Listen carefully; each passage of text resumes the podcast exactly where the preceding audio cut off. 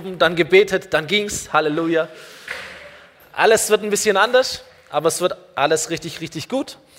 Und ähm, schön, dass ihr da seid. Mein Name ist Stefan, ich bin Pastor hier. Herzlich willkommen, alle Gäste, alle Gemeindeglieder. Schön, dass wir diese Zeit gemeinsam verbringen können heute. Und ich freue mich besonders darüber, dass wir mit diesem Tag heute und in dieser nächsten Zeit verschiedene Dinge starten werden. Ähm, Gestern war der Start von diesem Projekt Bühnenumbau. Ihr seht, hier wurde schon ähm, Sachen gemacht, Sachen abgebaut, Sachen neu gebaut, angefangen neu zu bauen.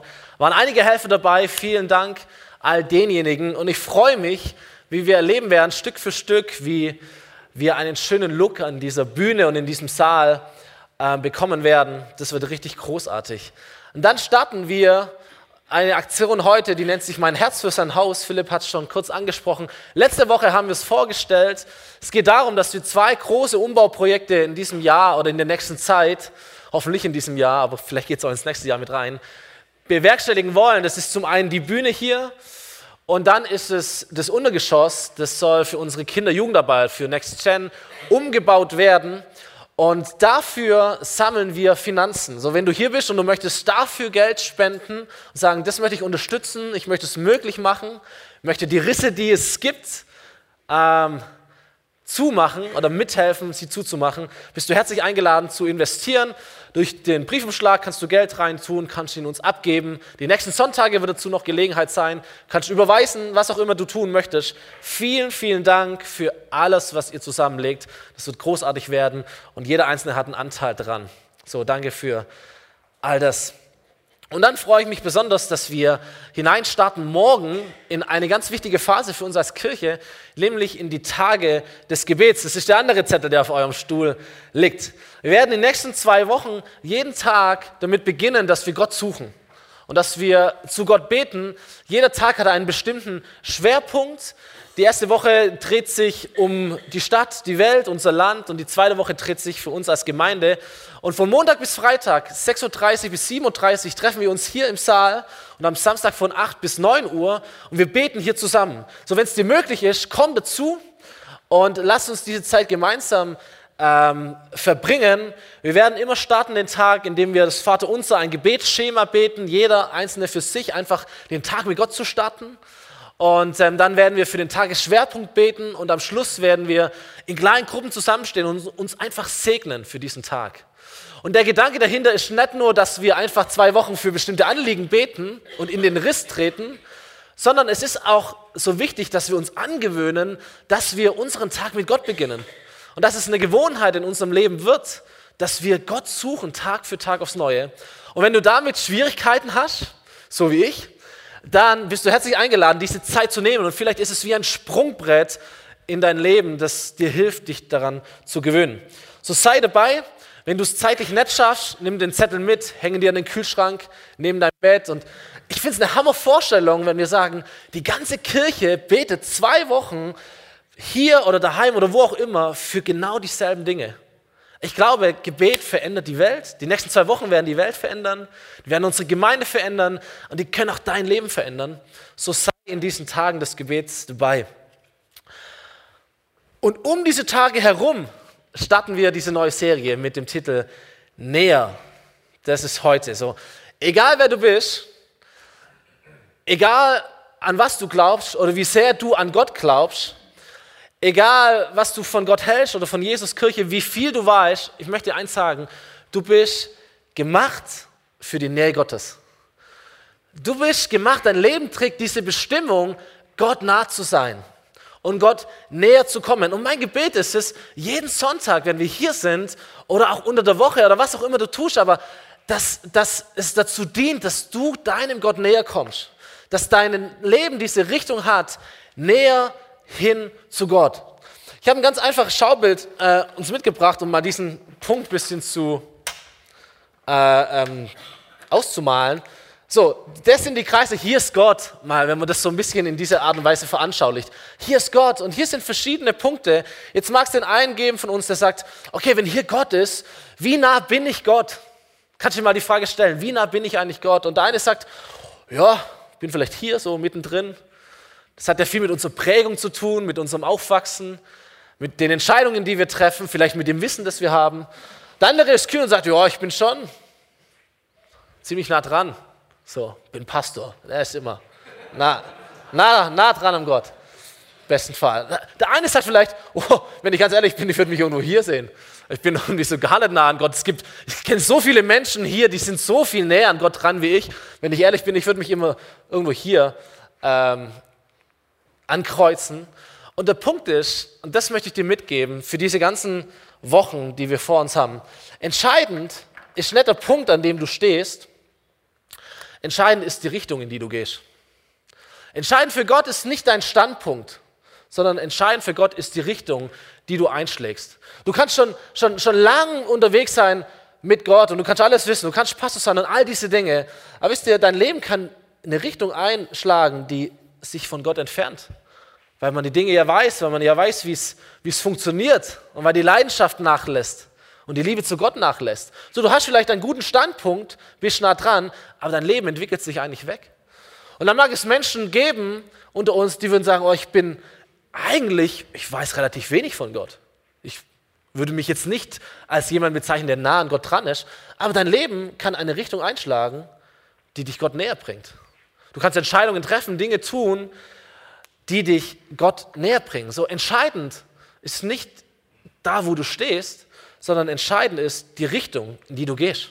Und wenn dein Leben in Richtung Jesus geht, hey, go on, dann ist es richtig. Wenn wir eine Kirche sind, die den Menschen den Weg Richtung Jesus zeigt, dann sind wir eine gute Kirche. Amen. Dann sind wir gut unterwegs. So, Gottes Nähe ist da für dich. Lass mich das dir sagen. Gott hat uns geschaffen, um uns nahe zu sein und dass wir ihm nahe sein können. Zweitens, alles, was uns trennen könnte von Gott, hat nur die Macht, die wir diesen Dingen geben. Der Weg zu Gott ist frei. Amen. Der Weg zu Gott ist frei. Und drittens, es ist deswegen nicht schwer für dich, in die Nähe Gottes zu treten. Es ist nicht schwer. Gott nahe zu kommen. So lass es dir nicht einreden von irgendwelchen Menschen oder von Theologie und all diesen Dingen. Es ist nicht schwer, zu Gott zu kommen. Gott nahe zu sein, Gott näher zu kommen. Es ist nicht schwer, aber manchmal ist es wichtig, vielleicht den einen oder anderen Schritt zurückzugehen, um vorwärts zu kommen und an dieses Ziel zu gelangen. Weiß nicht, ob du das kennst, wenn du, wenn du, wenn du spazieren gehst, du bist irgendwo unterwegs, du hast so ein Ziel vor Augen Vielleicht fährst du auch mit dem Auto oder was auch immer. Du hast ein Ziel vor Augen, du bist unterwegs und du verirrst dich. Du findest die Straße nicht, du findest den Weg nicht. Du denkst, oh, ich wollte eigentlich dahin, aber irgendwo bin ich jetzt, habe mich verirrt. Jetzt hast du zwei Möglichkeiten. Du kannst weitersuchen, weitersuchen, weitersuchen und dich noch mehr verirren. Oder du gehst ein paar Schritte zurück und erkennst, wo du eigentlich hin wolltest und kommst zum Ziel. Das sind zwei Menschen, die miteinander sprechen, diskutieren, zwei Parteien, vielleicht ein Ehepaar. Und es schaukelt sich hoch. Aus einer Mücke wird ein Elefant, das wird auf einmal laut. Es ist clever, hier mal eine Pause zu legen und ein paar Schritte zurückzugehen und sagen, hey, um was ging es eigentlich? Was wollten wir eigentlich? Und du gehst ein paar Schritte zurück, damit du ans Ziel kommst. Kennen wir das? Meldung der Woche, Yogi Löw sortiert drei Bayern-Weltmeister aus der Nationalmannschaft aus. Unglaubliches Drama, weltweit diskutiert. Was er eigentlich gemacht hat, aus meiner Sicht, ist, er geht ein paar Schritte zurück um ans Ziel zu kommen. Und er versteht, okay, ich habe vielleicht zu lang an altbewährten Kräften festgehalten, das hat nicht funktioniert, ich habe mich verirrt. Und jetzt mache ich einfach einen Cut. Ich gehe ein paar Schritte zurück, ich setze wieder mehr auf junge, frische, motivierte Spieler. Ich gehe ein paar Schritte zurück, damit ich an das Ziel komme. So, manchmal müssen wir ein paar Schritte zurückgehen, um vorwärts zu kommen, um einen Schritt zu machen näher hin zu Gott. Und ich möchte heute mit uns mal ein paar Schritte zurückgehen und entdecken, dass Gott uns schon so viel näher ist, als wir denken und wir auch ihm viel näher sein können, als wir denken. Ich mache sogar ein paar Schritte zurück ins Alte Testament und lese eine Stelle aus dem zweiten Buch der Bibel, zweites Buch Mose, Kapitel 19, Verse 5 und 6.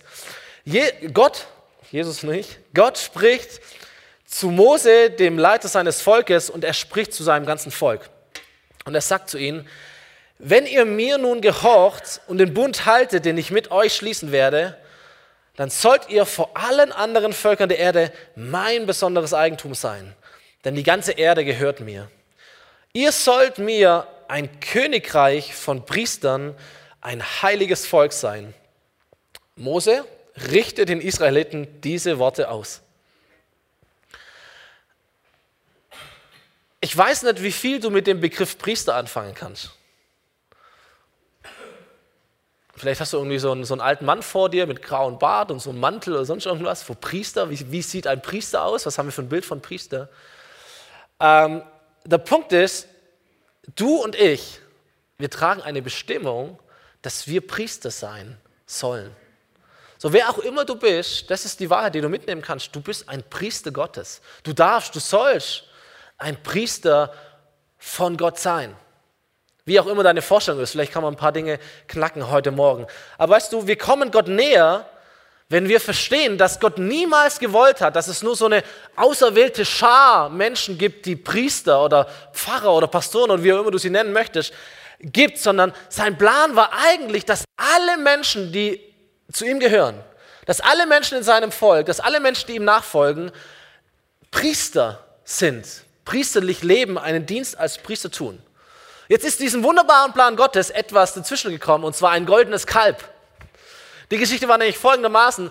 Gott richtet Mose diese Worte aus und sagte, meine Vision, mein Traum ist, mein Wunsch ist, dass jeder in meinem Volk sich als ein Priester versteht. Und während Gott Mose diese Worte ausrichtet und ihm dann die zehn Gebote gibt, Bibelkenner und uns kennen so ein bisschen diese Stelle, war das Volk und haben gesagt, ey, wir, wir hätten gern einen neuen Gott, einen Gott, den wir sehen können, einen Gott, den wir anfassen können, einen Gott, der, der uns wirklich vor Augen steht. Und sie sammeln einen ganzen Schmuck ein und sie gießen sich ein, ein, goldenes, ein goldenes Kalb, eine goldene Kuh und beten diesen Götzen, diesen falschen Gott an. Und als Mose dann von Gott zu diesem Volk geht und sieht, was die angerichtet haben, sagt er, Herr zu mir alle, die zum wahren Gott gehören. Und aus diesen zwölf Stämmen des Volkes kommt nur eine Gruppe, Mose. Das ist der Stamm von Levi, der levitische Stamm. Und deswegen werden die Leviten besonders von Gott behandelt. Sie werden besonders gesegnet von Gott. Und sie waren es, die dann die Priester wurden die Hohepriester und alle, die, die mit Gott zu tun haben, die Gott begegnen konnten, das waren die Priester. Sie waren alle aus diesem Stamm von Levi. Jetzt könnte man denken, oh, dieses Ding mit diesem Priester sein, das muss so eine ganz exklusive Veranstaltung sein. Da, nur die Juden dürfen das, Gottes auserwähltes Volk. Und dann nicht nur die Juden, sondern nur ein Stamm der Juden, nämlich der Stamm Levi. Und jetzt, jede Kirche hat halt ihre Priester oder ihre Pfarrer oder ihre Pastoren. Da gibt es immer so auserwählte Menschen, die dürfen auf die Bühne stehen und die sind befugt, die sind nah dran an Gott, die, die hören von Gott. Und dann gibt es so die, die Laien, das Volk. Es gibt den Klerus und es gibt das Volk. Und dann gibt es das Heilige, das Besondere, das Himmlische und dann gibt es das Normale, das Gewöhnliche. Das war nie Gottes Plan. Und wenn du Gott näher kommen möchtest, tu das weg aus deinem Denken. Der Weg zu Gott ist frei. Du bist ein Priester. Du darfst ein Priester sein. Der Weg zu Gott, der Weg in seine Nähe, er ist dir offen. Ein Sprung ins Neue Testament. Und wir vergleichen mal diese Texte, wenn wir es so ein bisschen im Kopf haben. Erster Brief Petrus, Jahrtausende später, nachdem Jesus auf dieser Welt war. Er sagt wiederum zu dem Volk Gottes, lasst euch selbst als lebendige Steine in das Haus einfügen, das von Gott erbaut wird und von seinem Geist erfüllt ist. Lasst euch zu einer heiligen Priesterschaft, die gleichen Begriffe, eine heilige Nation, ein Volk, das ihm allein gehört und den Auftrag hat, seine großen Taten zu verkünden. Die Taten dessen, der euch aus der Finsternis in sein wunderbares Licht gerufen hat. Zu wem spricht Petrus hier? Er spricht zu dir und er spricht zu mir, er spricht zu Christen, er spricht zu Nachfolgern von Jesus und sagt, hey, ihr Menschen, die Gott nachfolgen, ihr seid Teil von dem, das Gott baut.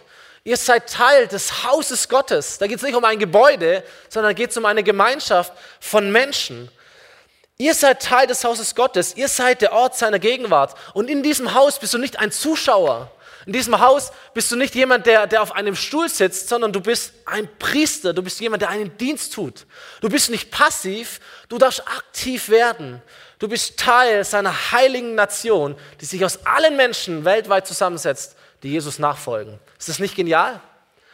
Priester zu sein ist nicht eine Aufgabe, sondern es ist ein Privileg.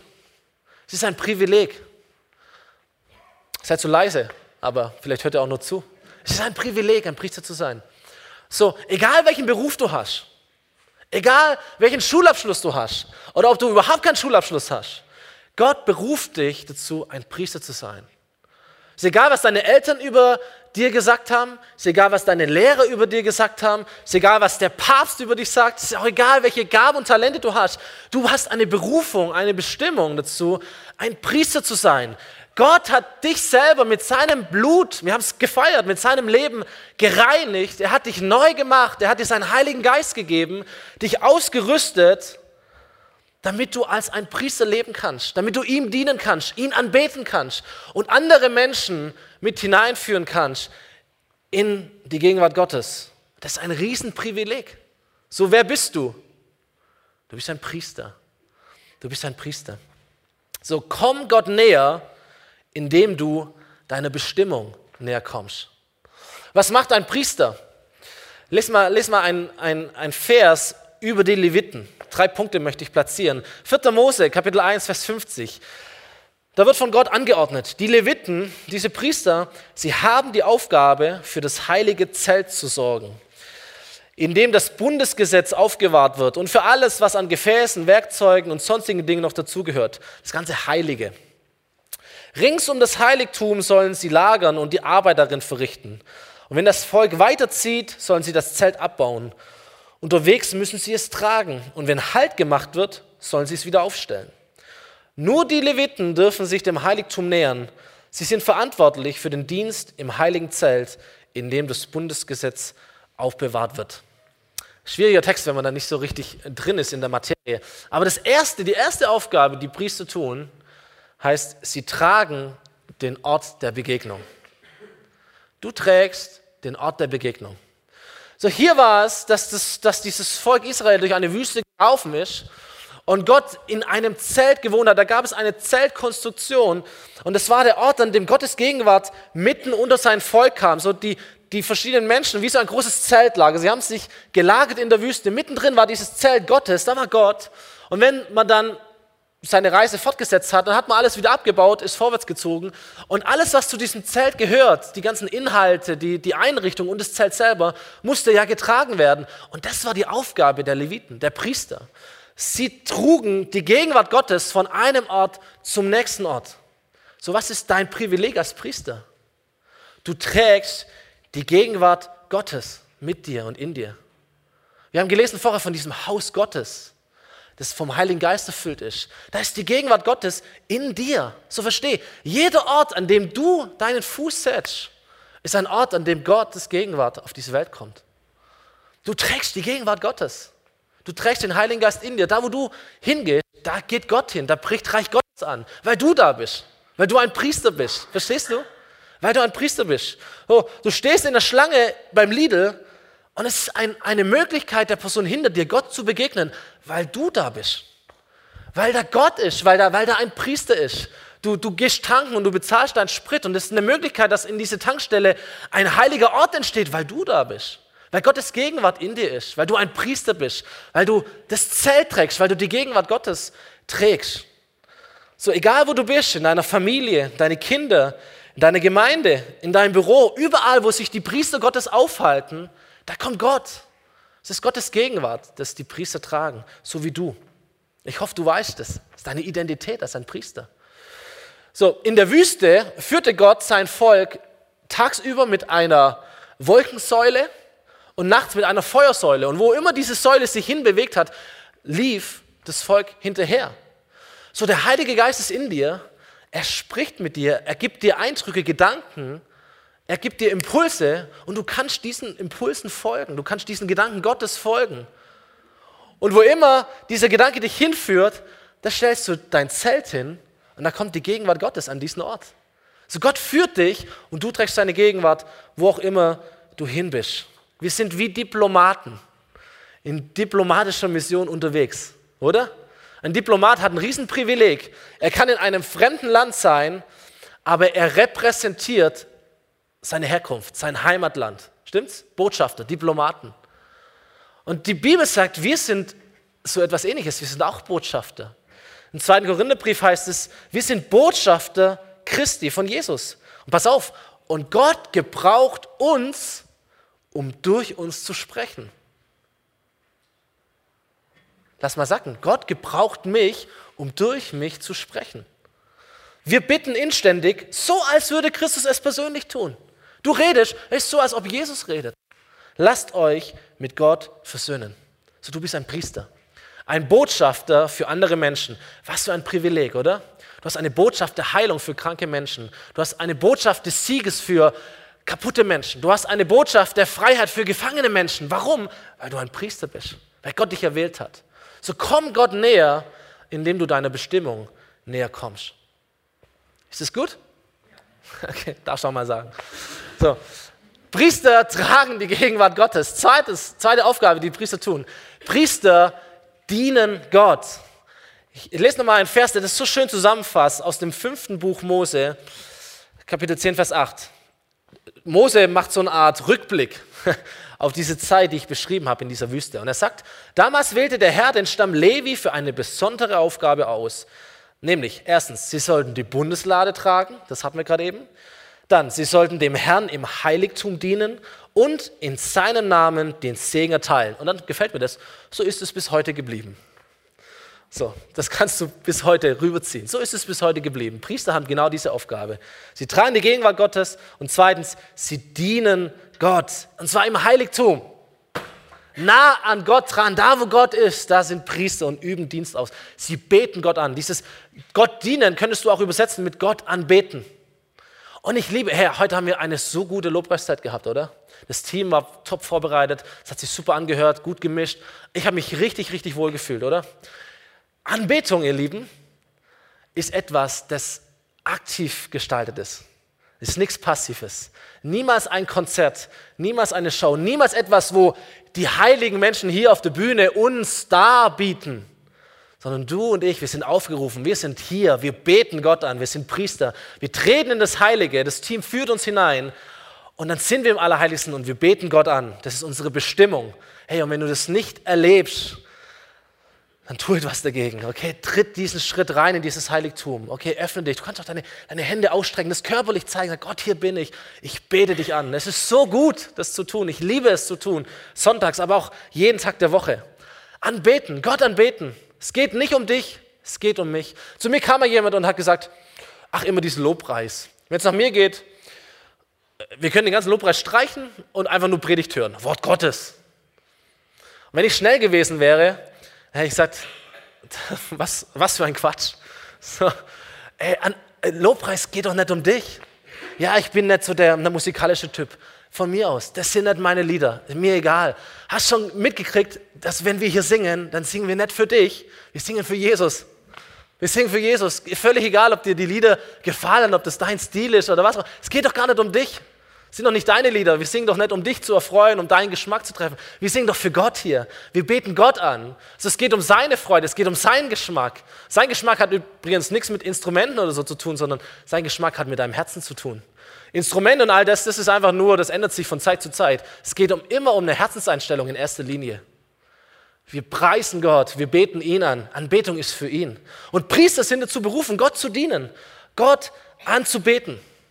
So, natürlich sind wir menschenorientiert, weil wir sind eine Gemeinde, wir sind hier, damit Menschen Gott finden. Aber wir wissen genau, ey, eine schöne Bühne, ein schönes Gebäude, viele, viele Menschen, tolle Programme, das ist nett. Aber was der Kern ausmacht von Kirche ist, dass es ein Ort ist, an dem Gottes Gegenwart ist. Amen. Alles andere ist Beiwerk. Es geht zentral um Gottes Gegenwart. Weil was nützt uns all das hier, wenn Gott nicht da ist? Was nützt ein, ein geprobtes Lobpreisteam, wenn Gott nicht da ist? Wer begegnet uns? Wer heilt uns dann? Wer ermutigt uns? Wer, wer spricht zu uns? Wer dient uns? Wer beantwortet unsere Gebete? Gott, seine Gegenwart.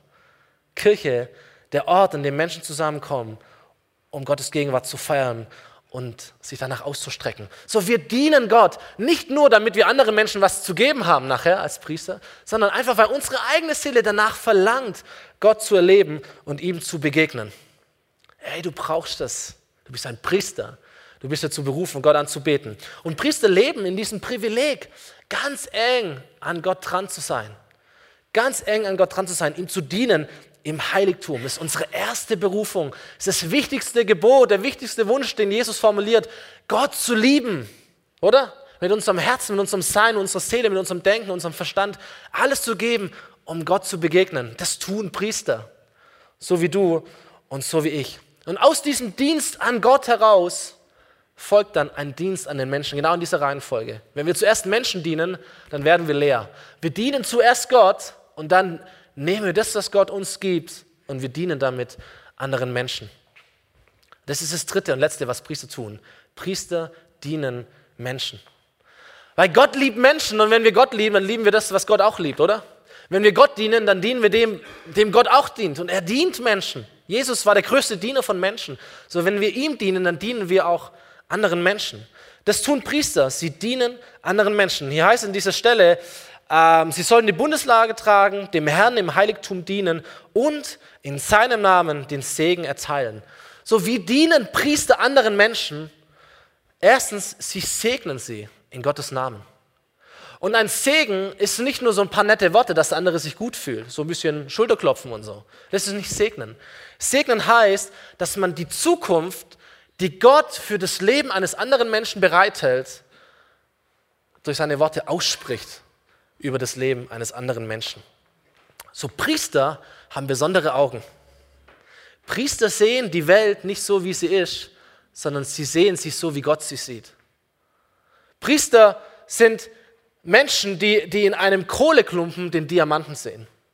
Priester sind solche Menschen, die, die, die in gescheiterten Menschen, in gescheiterten, gefallenen Menschen solche sehen, die wieder aufstehen und sogar andere lehren können.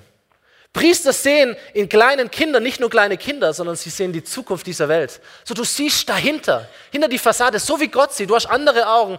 Warum? Weil du ein Priester bist und du segnest diese Menschen. Das heißt, du sprichst die, die Bestimmung Gottes über ihrem Leben aus.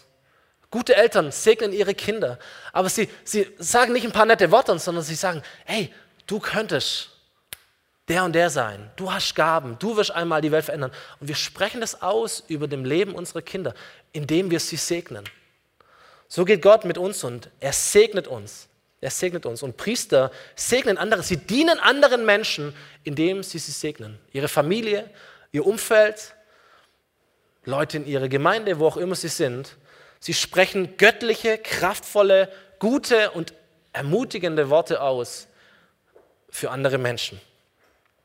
Und ein zweites, und damit möchte ich zum Ende oder zum Schluss kommen, was, was, was Priester tun, um anderen Menschen zu dienen, und das ist ein Riesenprivileg. Sie helfen anderen Menschen, Gott näher zu kommen. Und ich, ich habe gelesen im Buch der zweiten Könige, das ist so, ihr merkt es an den Predigten, bin ich immer ein bisschen unterwegs in den letzten Wochen. Das ist ein super Buch. Buch der Könige, zweite Buch Könige, da bin ich auf eine interessante Situation gestoßen. Ich lese mal aus dem 17. Kapitel. Der assyrische König ließ Einwohner der Städte Babylon, Kuta, Ava, Hamad, Sefer, Wahim, egal, nach Samarien bringen und sie dort in den verlassenen israelitischen Städten ansiedeln. Sie nahmen das Land und die Städte in Besitz. Pass auf, doch die neuen Bewohner verehrten nicht den Herrn. Deshalb ließ der Herr Löwen in die Gegend kommen, die viele Menschen töteten. Okay. Bald wurde dem assyrischen König gemeldet, die Völker, die du in den Städten Samariens angesiedelt hast, die wissen nicht, wie der Gott dieses Landes verehrt werden muss. Darum hat er Löwen in das Land geschickt und schon haben sie viele Menschen getötet. Und das nur, weil niemand weiß, was der Gott dieses Landes von ihnen verlangt. Da befahl der König von Assyrien, einer der Priester, die aus Samarien hierher gebracht wurden, soll in seine Heimat zurückkehren und wieder dort wohnen. Er soll den Menschen sagen, wie der Gott des Landes verehrt werden möchte. Und daraufhin kehrte ein Priester aus der Verbannung zurück. Er wohnte in Bethel und erklärte den neuen Bewohnern des Landes, wie sie dem Herrn dienen sollten. Was für eine coole Geschichte, oder? So, Gottes Volk hat es wieder nicht gepeilt, sie wurden in die Gefangenschaft abgeführt, ihr Land wurde fremdbesetzt und dann kommen die Löwen und fressen diese neuen Bewohner und dem König geht ein Licht auf und sagt, okay, wir müssen irgendetwas tun. Scheinbar ist der Gott dieses Landes unzufrieden. Lass uns so einen Priester holen und er soll den Menschen zeigen, wie man diesen Gott verehrt und anbetet und ihm dient. Und dann kommt ein Priester und erklärt den Menschen, wie man mit Gott lebt und die Löwen verschwinden. So, was, was, was tut ein Priester? Er, er hilft anderen Menschen, mit Gott zu leben. Und dann da dachte ich mir, ist doch interessant, oder? Diese Löwen, die die Menschen versch verschlingen. Und mir kam sofort ein Bild auf, weil das Neue Testament beschreibt den Feind Gottes, den Teufel, Satan, mit, mit dem Bild eines Löwen. Ein brüllender Löwe, der, der andere anbrüllt, der ihnen Angst macht, der sie klein macht, der, der ihnen Furcht einflößt, der sie verschlingen möchte, der sie, der sie klein machen möchte. Dieser Löwe, der andere schwächt. Ich weiß nicht, ob du diesen Löwen kennst. Ich kenne ihn.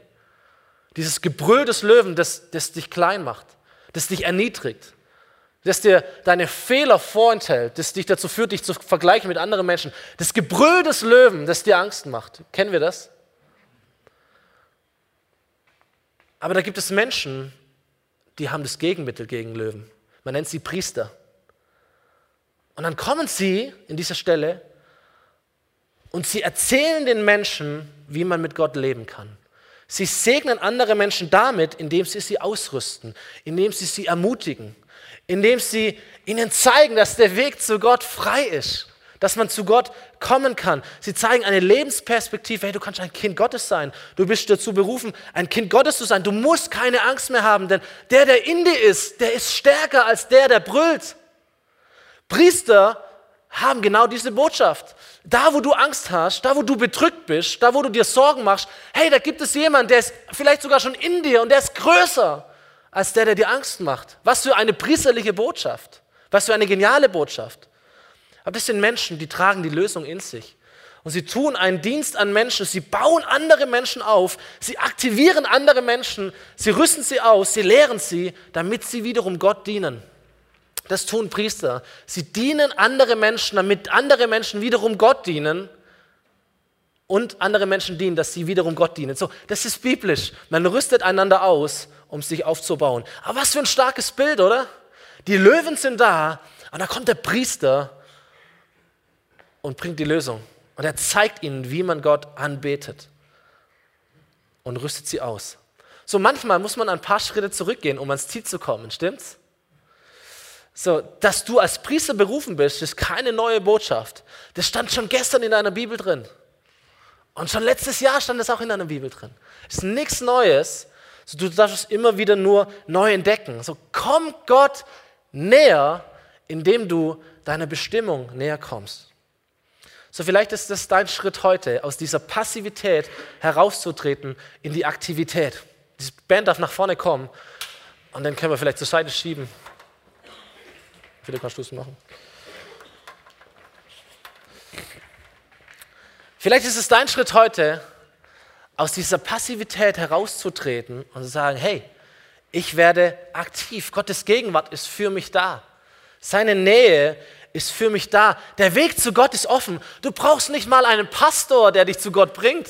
Du brauchst keinen Priester, der was vermittelt. So jahrhundertelang konnten Menschen nicht zu Gott kommen, weil sie dachten, oh, ich bin nicht heilig genug. Da brauchst du immer einen, einen, einen Priester, der, ich gehe in die Kirche, ich verstehe kein Wort, weil alles ist Latein. So, jemand betet für mich, jemand singt für mich, jemand betet zu Gott für mich und ich sitze halt in meiner Reihe und schaue mir das an. Und wenn ich meine Sünden bekennen will, dann muss ich zu einem Priester gehen und der bringt mich dann zu Gott. Das ist, das ist Quatsch. Du kannst zu Gott kommen, so wie du bist.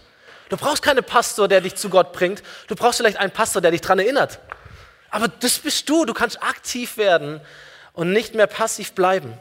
Vielleicht ist es dein Schritt heute. Vielleicht ist es dein Schritt heute Morgen, diese Bestimmung anzunehmen als Priester. Zu sagen, okay, das bin ich. Das bin ich und das möchte ich auch sein. Vielleicht diese Entscheidung, dass der Ort, an dem du Gott begegnest, nicht von einem Gebäude abhängig ist, sondern von dir selber abhängig ist weil du Kirche bist, weil du das Haus Gottes bist. Du musst nicht in ein bestimmtes Haus kommen, in dem Gott ist, sondern Gott lebt in dir. Vielleicht ist es deine Entscheidung, dass du sagst, hey, bevor ich anderen Menschen diene, ich möchte zuallererst Gott dienen.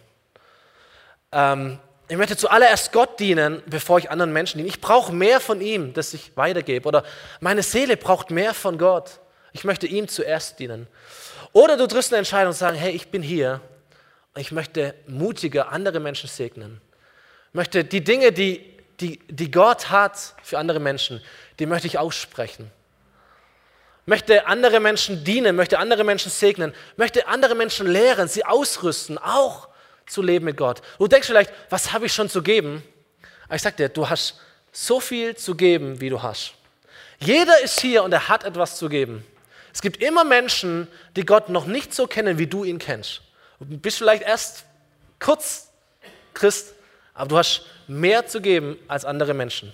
Und das bisschen oder das viele, das du hast, gib es weiter. Gib es weiter, okay? Du musst nicht warten, dass du irgendwie dich wunderbar entwickelst. Du hast auch jetzt schon eine Menge zu geben. Und vielleicht bist du hier und du hast eine ganz andere Frage im Kopf. Deine Frage ist, wie um alles in der Welt werde ich ein Priester? Wie, wie, wie werde ich denn Teil dieser Priesterschaft, dieser heiligen Nation? Wie werde ich denn so jemand? Wie komme ich denn in Gottes Volk? Und die Antwort ist ganz simpel. Jesus ist für dich gestorben.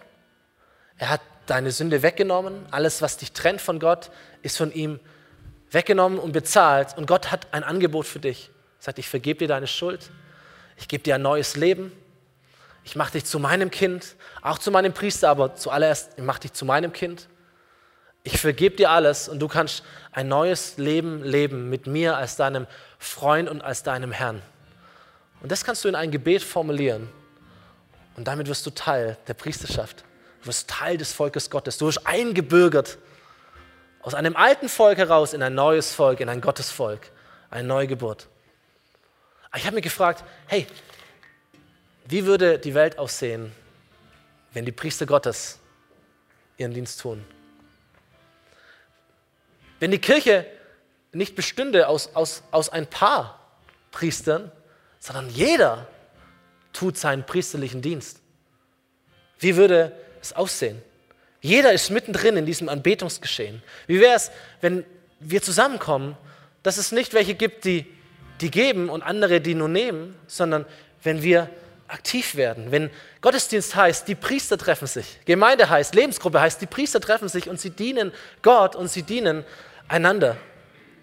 Was wäre, wenn wir nicht abhängig wären von einem Sonntagmorgen, sondern wenn wir verstehen würden, hey, Gott ist derselbe auch an deinem Montagmorgen, auch an deinem Dienstagmorgen, auch an deinem Mittwochmorgen.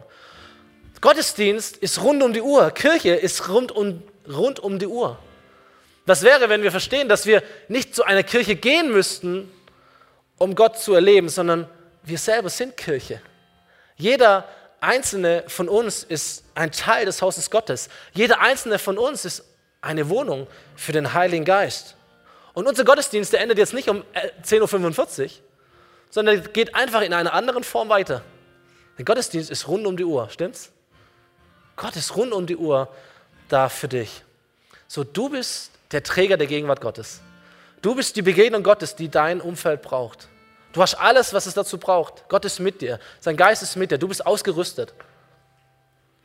Trag die Gegenwart Gottes weiter. Ich habe ein letztes Bild mitgebracht, das mich immer wieder begeistert. Links der Sonntag, rechts der Montag. Und am Sonntag zentriert sich die Gegenwart Gottes da, wo die Kirchen sind. Das ist auch richtig so, ist auch gut so. Wir kommen zusammen. Und am Montag ist dieses Licht ausgebreitet in diese ganze Welt. Weil da bist du an deinem Arbeitsplatz, da bist du in der Schule, da stehst du am Band, da bist du wo auch immer. Aber da, da geht Gott mit. Du trägst die Gegenwart Gottes, du trägst das Zelt der Begegnung. Das Licht erscheint überall da, wo du bist. Was für ein cooler Gedanke, oder? Was für ein cooler Traum Gottes. Eine Welt voller Priester, eine Welt voller Anbetungsleiter, eine Welt voller Gegenwartsträger, voller Ausrüster für das, was Gott tun möchte. Du und ich. So komm Gott näher, indem du deiner Bestimmung näher kommst. Wollen wir nochmal gemeinsam aufstehen?